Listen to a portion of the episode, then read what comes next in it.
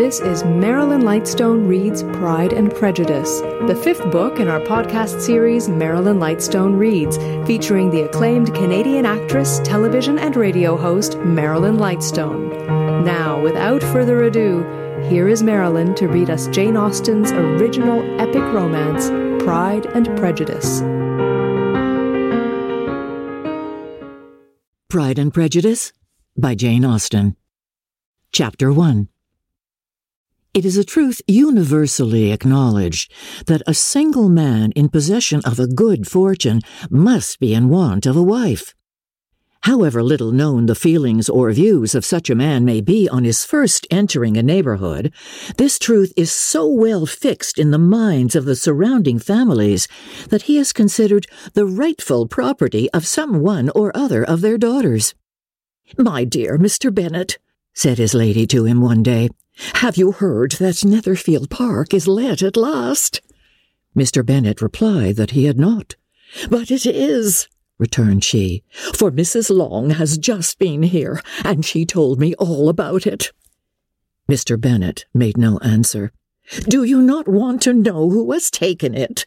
cried his wife impatiently. You want to tell me, and I have no objection to hearing it. This was invitation enough.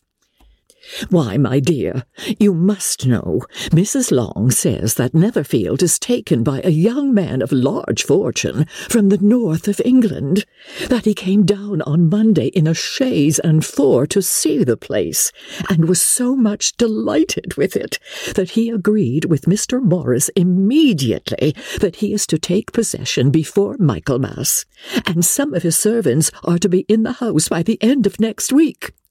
What is his name? Bingley. Is he married or single? Oh, single, my dear, to be sure. Oh, a single man of large fortune, four or five thousand a year. What a fine thing for our girls. How so? How can it affect them?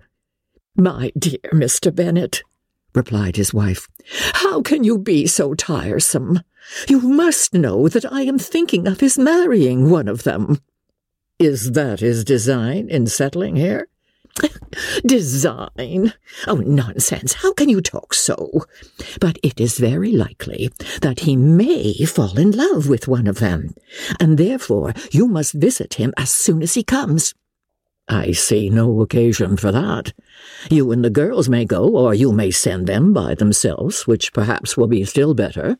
For, as you are as handsome as any of them, Mr. Bingley might like you the best of the party. Oh, my dear. Oh, you flatter me. Well, I certainly have had my share of beauty, but I do not pretend to be anything extraordinary now. When a woman has five grown up daughters, she ought to give over thinking of her own beauty. In such cases, a woman has not often much beauty to think of. But, my dear, you must indeed go and see Mr. Bingley when he comes into the neighbourhood. It is more than I engage for, I assure you. But consider your daughters. Only think what an establishment it would be for one of them. Sir William and Lady Lucas are determined to go, merely on that account, for in general, you know, they visit no newcomers. Indeed, you must go, for it will be impossible for us to visit him if you do not. You are over scrupulous, surely. I dare say Mr. Bingley will be very glad to see you, and I will send a few lines by you to assure him of my hearty consent to his marrying whichever he chooses of the girls, though I must throw in a good word for my little Lizzie. I desire you will do no such thing.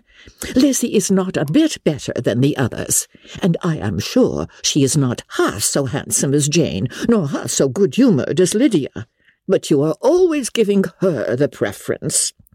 They have none of them much to recommend them, replied he.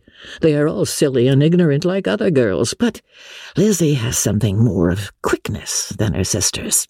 Mr. Bennet, how can you abuse your own children in such a way? You take delight in vexing me. You have no compassion for my poor nerves. You mistake me, my dear. I have a high respect for your nerves. They are my old friends. I have heard you mention them with consideration these last twenty years, at least. Oh, you do not know what I suffer. But I hope you will get over it and live to see many young men of four thousand a year come into the neighborhood. It will be no use to us if twenty such should come, since you will not visit them. Depend upon it, my dear, that when there are twenty, I will visit them all. Mr. Bennet was so odd a mixture of quick parts, sarcastic humour, reserve, and caprice that the experience of three and twenty years had been insufficient to make his wife understand his character. Her mind was less difficult to develop. She was a woman of mean understanding, little information, and uncertain temper. When she was discontented, she fancied herself nervous. The business of her life was to get her daughters married. Its solace was visiting and news. Chapter 2 Mr. Bennet was among the earliest of those who waited on Mr. Bingley. He had always intended to visit him, though to the last always assuring his wife that he should not go. Until the evening after the visit was paid, she had no knowledge of it. It was then disclosed in the following manner. Observing his second daughter employed in trimming a hat, he suddenly addressed her with, I hope Mr. Bingley will like it, Lizzie. We are not in a way to know what Mr. Bingley likes, said her mother resentfully, since we are not to visit. But you forget, mamma, said Elizabeth, that we shall meet him at the assemblies, and that Mrs. Long promised to introduce him. I do not believe Mrs. Long will do any such thing. She has two nieces of her own.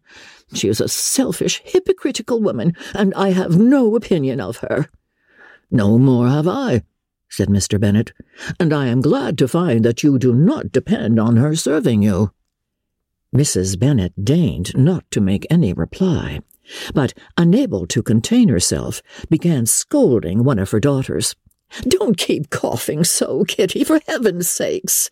Have a little compassion on my nerves. You tear them to pieces. Kitty has no discretion in her coughs, said her father. She times them ill. I do not cough for my own amusement, replied Kitty fretfully. When is your next ball to be, Lizzie? Tomorrow fortnight. Ay, so it is, cried her mother, and Mrs. Long does not come back till the day before, so it will be impossible for her to introduce him, for she will not know him herself. Then, my dear, you may have the advantage of your friend, and introduce Mr. Bingley to her. Impossible, Mr. Bennet. Impossible, when I am not acquainted with him myself. How can you be so teasing? I honour your circumspection. A fortnight's acquaintance is certainly very little. One cannot know what a man really is by the end of a fortnight. But if we do not venture, somebody else will. And after all, Mrs. Long and her daughters must stand their chance. And therefore, uh, she will think it an act of kindness. If you decline the office, I will take it on myself. The girls stared at their father. Mrs. Bennet said only, Nonsense! Nonsense! What can be the meaning of that emphatic exclamation? cried he. Do you consider the forms of introduction and the stress that is laid on them as nonsense? I cannot quite agree with you there. What say you, Mary? For you are a young lady of deep reflection, I know, and read great books and make extracts. Mary wished to say something sensible, but knew not how. And while Mary is adjusting her ideas, he continued. Let us return to Mr. Bingley. I am sick of Mr. Bingley, cried his wife. Well, I am sorry to hear that. But why did you not tell me that before? If I had known as much this morning, I certainly would not have called on him. It is very unlucky. But as I have actually paid the visit, we cannot escape the acquaintance now. The astonishment of the ladies was just what he wished. that of Mrs. Bennet perhaps surpassing the rest, though when the first tumult of joy was over, she began to declare that it was what she had expected all the while. Oh, how good it was in you, my dear Mr. Bennet! Oh, but I knew I should persuade you at last. I was sure you loved your girls too well to neglect such an acquaintance. Well, how pleased I am! And it is such a good joke, too, that you should have gone this morning and never said a word about it till now. Now, Kitty, you may cough as much as you choose, said Mr. Bennet, and as he spoke, he left the room, fatigued with the raptures of his wife. What an excellent father you have, girls, said she, when the door was shut. I do not know how you will ever make him amends for his kindness, or me either. For that matter, at our time of life, it is not so pleasant, I can tell you, to be making new acquaintances every day. But for your sakes, we would do anything. Oh, Lydia, my love, though you are the youngest, I dare say Mr. Bingley will dance with you at the next ball. Oh, said Lydia stoutly, I am not afraid, for though I am the youngest, I'm the tallest. The rest of the evening was spent in conjecturing how soon he would return Mr. Bennet's visit, and determining when they should ask him to dinner. Chapter 3 not all that Mrs. Bennet, however, with the assistance of her five daughters, could ask on the subject was sufficient to draw from her husband any satisfactory description of Mr. Bingley. They attacked him in various ways, with barefaced questions, ingenious suppositions, and distant surmises, but he eluded the skill of them all, and they were at last obliged to accept the second-hand intelligence of their neighbour, Lady Lucas. Her report was highly favourable. Sir William had been delighted with him. He was quite young, wonderfully handsome, extremely agreeable, and to crown the whole, he meant to be at the next assembly with a large party. Nothing could be more delightful. To be fond of dancing was a certain step towards falling in love, and very lively hopes of Mr. Bingley's heart were entertained. If I can but see one of my daughters happily settled at Netherfield, said Mrs. Bennet to her husband, and all the others equally well married, I shall have nothing to wish for. In a few days, Mr. Bingley returned Mr. Bennet's visit, and sat about ten minutes with him in his library. He had entertained hopes of being admitted to a sight of the young ladies, of whose beauty he had heard much, but he saw only the father. The ladies were somewhat more fortunate, for they had the advantage of ascertaining from an upper window that he wore a blue coat and rode a black horse. An invitation to dinner was soon afterwards dispatched, and already had Mrs. Bennet planned the courses that were to do credit to her housekeeping, when an answer arrived which deferred it all. Mr. Bingley was obliged to be in town the following day, and consequently unable to accept the honour of their invitation, etc. Mrs. Bennet was quite disconcerted. She could not imagine what business he could have in town so soon after his arrival in Hertfordshire, and she began to fear that he might be always flying about from one place to another and never settled at Netherfield as he ought to be. Lady Lucas quieted her fears a little by starting the idea of his being gone to London only to get a large party for the ball, and a report soon followed that Mr. Bingley was to bring twelve ladies and seven gentlemen with him to the assembly. The girls grieved over such a number of ladies, but were comforted the day before the ball by hearing that instead of twelve, he brought only six with him from London his five sisters, and a cousin. And when the party entered the assembly room, it consisted of only five altogether Mr. Bingley, his two sisters, the husband of the eldest, and another young man. Mr. Bingley was good looking and gentlemanlike. He had a pleasant countenance and easy, unaffected manners. His sisters were fine women, with an air of decided fashion.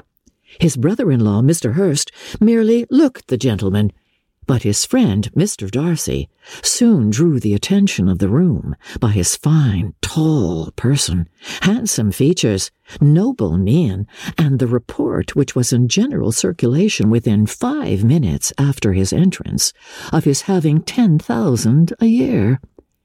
The gentleman pronounced him to be a fine figure of a man, the ladies declared he was much handsomer than Mr. Bingley, and he was looked at with great admiration for about half the evening, till his manners gave a disgust which turned the tide of his popularity, for he was discovered to be proud, to be above his company, and above being pleased, and not all his large estate in Derbyshire could then save him from having a most forbidding disagreeable countenance and being unworthy to be compared with his friend.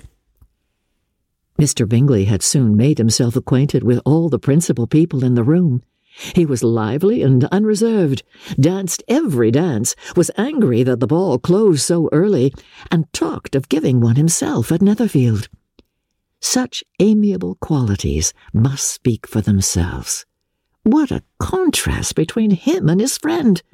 Mr. Darcy danced only once with Mrs. Hurst and once with Miss Bingley, declined being introduced to any other lady, and spent the rest of the evening in walking about the room, speaking occasionally to one of his own party. His character was decided. He was the proudest, most disagreeable man in the world, and everybody hoped that he would never come there again. Amongst the most violent against him was Mrs. Bennet, whose dislike of his general behavior was sharpened into particular resentment by his having slighted one of her daughters. Elizabeth Bennet had been obliged, by the scarcity of gentlemen, to sit down for two dances, and during part of that time Mr. Darcy had been standing near enough for her to hear a conversation between him and Mr. Bingley, who came from the dance for a few minutes to press his friend to join it. Come, Darcy, said he, I must have you dance. I hate to see you standing about by yourself in this stupid manner. You had much better dance. I certainly shall not. You know how I detest it, unless I am particularly acquainted with my partner. At such an assembly as this, it would be insupportable. Your sisters are engaged, and there is not another woman in the room whom it would not be a punishment to me to stand up with. I would not be so fastidious as you are, cried Mr. Bingley, for a kingdom. Upon my honor, I never met with so many pleasant girls in my life as I have this evening, and there are several of them, you see, uncommonly pretty. You are dancing with the only handsome girl in the room, said Mr. Darcy, looking at the eldest Miss Bennet. Oh, she is the most beautiful creature I ever beheld.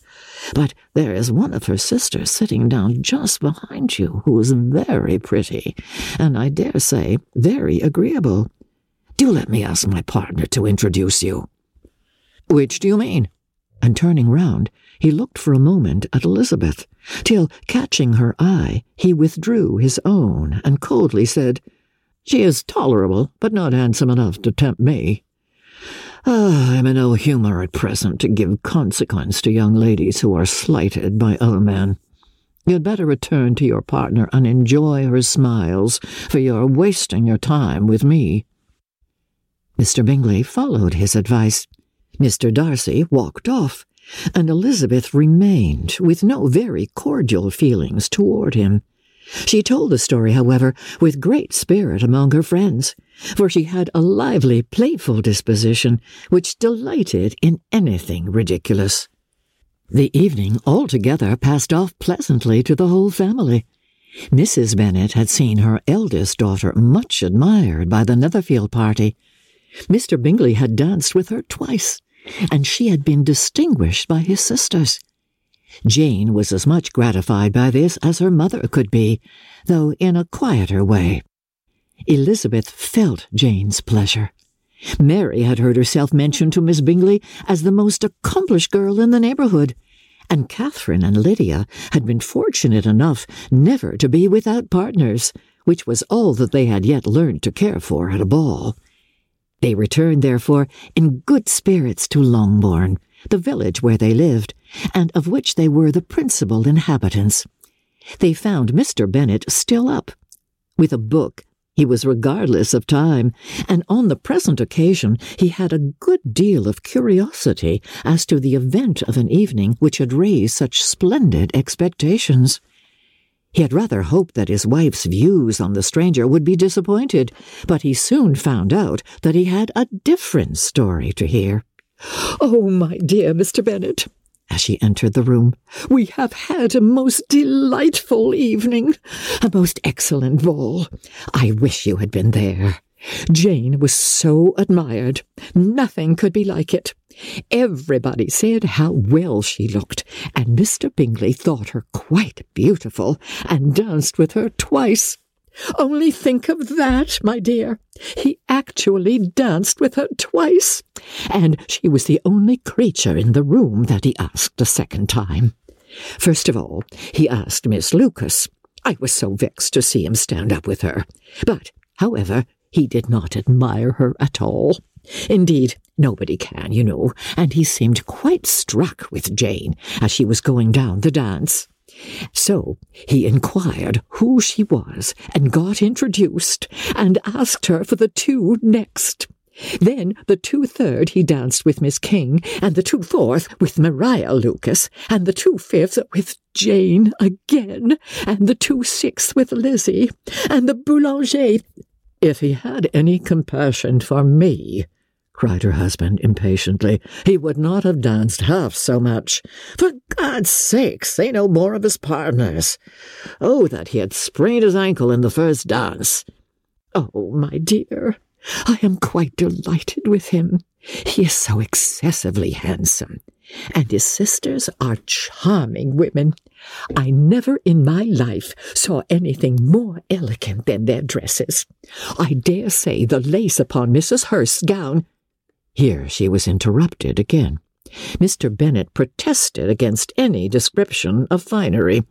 She was therefore obliged to seek another branch of the subject, and related, with much bitterness of spirit and some exaggeration, the shocking rudeness of Mr. Darcy. But I can assure you she added, that Lizzie does not lose much by not suiting his fancy, for he is a most disagreeable, horrid man, not at all worth pleasing, so high and so conceited that there was no enduring him. He walked here and he walked there, fancying himself so very great, not handsome enough to dance with. I wish you had been there, my dear, to have given him one of your set downs. I quite detest the man. Chapter 4 When Jane and Elizabeth were alone, the former, who had been cautious in her praise of Mr. Bingley before, expressed to her sister just how very much she admired him. He is just what a young man ought to be, said she, sensible, good-humoured, lively, and I never saw such happy manners, so much ease, with such perfect good breeding. He is also handsome, replied Elizabeth, which a young man ought likewise to be if he possibly can. His character is thereby complete. I was very much flattered by his asking me to dance a second time. I did not expect such a compliment. Did not you? I did for you, but that is one great difference between us. Compliments always take you by surprise, and me never. what could be more natural than his asking you again? He could not help seeing that you were about five times as pretty as every other woman in the room. No thanks to his gallantry for that. Well, he certainly is very agreeable, and I give you leave to like him. You have liked many a stupider person. Dear Lizzie, Oh, you are a great deal too apt, you know, to like people in general. You never see a fault in anybody. All the world are good and agreeable in your eyes. I never heard you speak ill of a human being in your life. I would not wish to be hasty in censuring anyone, but I always speak what I think. I know you do, and it is that which makes the wonder. With your good sense, to be so honestly blind to the follies and nonsense of others. Affectation of candour is common enough. One meets with it everywhere. But to be candid without ostentation or design, to take the good of everybody's character and make it still better and say nothing of the bad, belongs to you alone. And so you like this man's sisters too, do you? Their manners are not equal to his. Well, certainly not at first, but they are very pleasing women when you converse with them. Miss Bingley is to live with her brother and keep his house, and I am much mistaken if we shall not find a very charming neighbour in her. Elizabeth listened in silence, but was not convinced. Their behaviour at the assembly had not been calculated to please in general and with more quickness of observation and less pliancy of temper than her sister, and with a judgment too unassailed by any attention to herself, she was very little disposed to approve them. They were, in fact, very fine ladies, not deficient in good humour when they were pleased, nor in the power of making themselves agreeable when they chose it, but proud and conceited. They were rather handsome, had been educated in one of the first private seminaries in town, had a fortune of twenty thousand pounds, were in the habit of spending more than they ought, and of associating with people of rank, and were therefore, in every respect, entitled to think well of themselves, and meanly of others. They were of a respectable family in the north of England, a circumstance more deeply impressed on their memories than that their brother's fortune and their own had been acquired by trade. Mr. Bingley inherited property to the amount of nearly a hundred thousand pounds from his father, who had intended to purchase an estate, but did not live to do it. Mr. Bingley intended it likewise, and sometimes made choice of his county, but as he was now provided with a good house and the liberty of a manor, it was doubtful to many of those who best knew the easiness of his temper whether he might not spend the remainder of his days at Netherfield and leave the next generation to purchase. His sisters were anxious for his having an estate of his own, but though he was now only established as a tenant, Miss Bingley was by no means unwilling to preside at his table, nor was Mrs. Hurst, who had married a man of more fashion than fortune, less disposed to consider his house as her home when it suited her. Mr. Bingley had not been of age two years when he was tempted by an accidental recommendation to look at Netherfield House. He did look at it, and into it for half an hour, was pleased with the situation and the principal rooms, satisfied with what the owner said in its praise, and took it immediately. Between him and Darcy, there was a very steady friendship, and in spite of great opposition of character, Bingley was endeared to Darcy by the easiness, openness, and ductility of his temper, though no disposition could offer a greater contrast to his own, and though with his own he never appeared dissatisfied. On the strength of Darcy's regard, Bingley had the firmest reliance, and of his judgment the highest opinion. In understanding, Darcy was the superior. Bingley was by no means deficient, but Darcy was clever. He was at the same time haughty, reserved, and fastidious, and his manners, though well bred, were not inviting. In that respect, his friend had greatly the advantage. Bingley was sure of being liked wherever he appeared. Darcy was continually giving offence. The manner in which they spoke of the Meryton Assembly was sufficiently characteristic. Bingley had never met with more pleasant people or prettier girls in his life. Everybody had been most kind and attentive to him. There had been no formality, no stiffness, he had soon felt acquainted with all the room, and as to Miss Bennet, he could not conceive an angel more beautiful. Darcy, on the contrary, had seen a collection of people in whom there was little beauty and no fashion, for none of whom he had felt the smallest interest, and from none received either attention or pleasure. Miss Bennet he acknowledged to be pretty, but she smiled too much. Mrs. Hurst and her sister allowed it to be so, but still they admired her and liked her, and pronounced her to be a sweet girl and one whom they would not object to know more of. Miss Bennet was therefore established as a sweet girl, and their brother felt authorized by such commendation to think of her as he chose.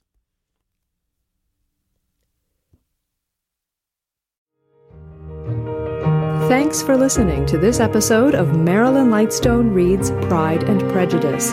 This episode was produced by Justin Eacock, executive producer Moses Znaimer. This is our fifth book in our Marilyn Lightstone Reads podcast. We invite you to go back and listen to Marilyn read The Age of Innocence, Anne of Green Gables, Jane Eyre, and A Christmas Carol. Also, you can help support this podcast by recommending it to your friends and leaving a five star review in either iTunes or Google. And while you're there, look for a variety of other quality podcasts proudly presented by the Zoomer Podcast Network.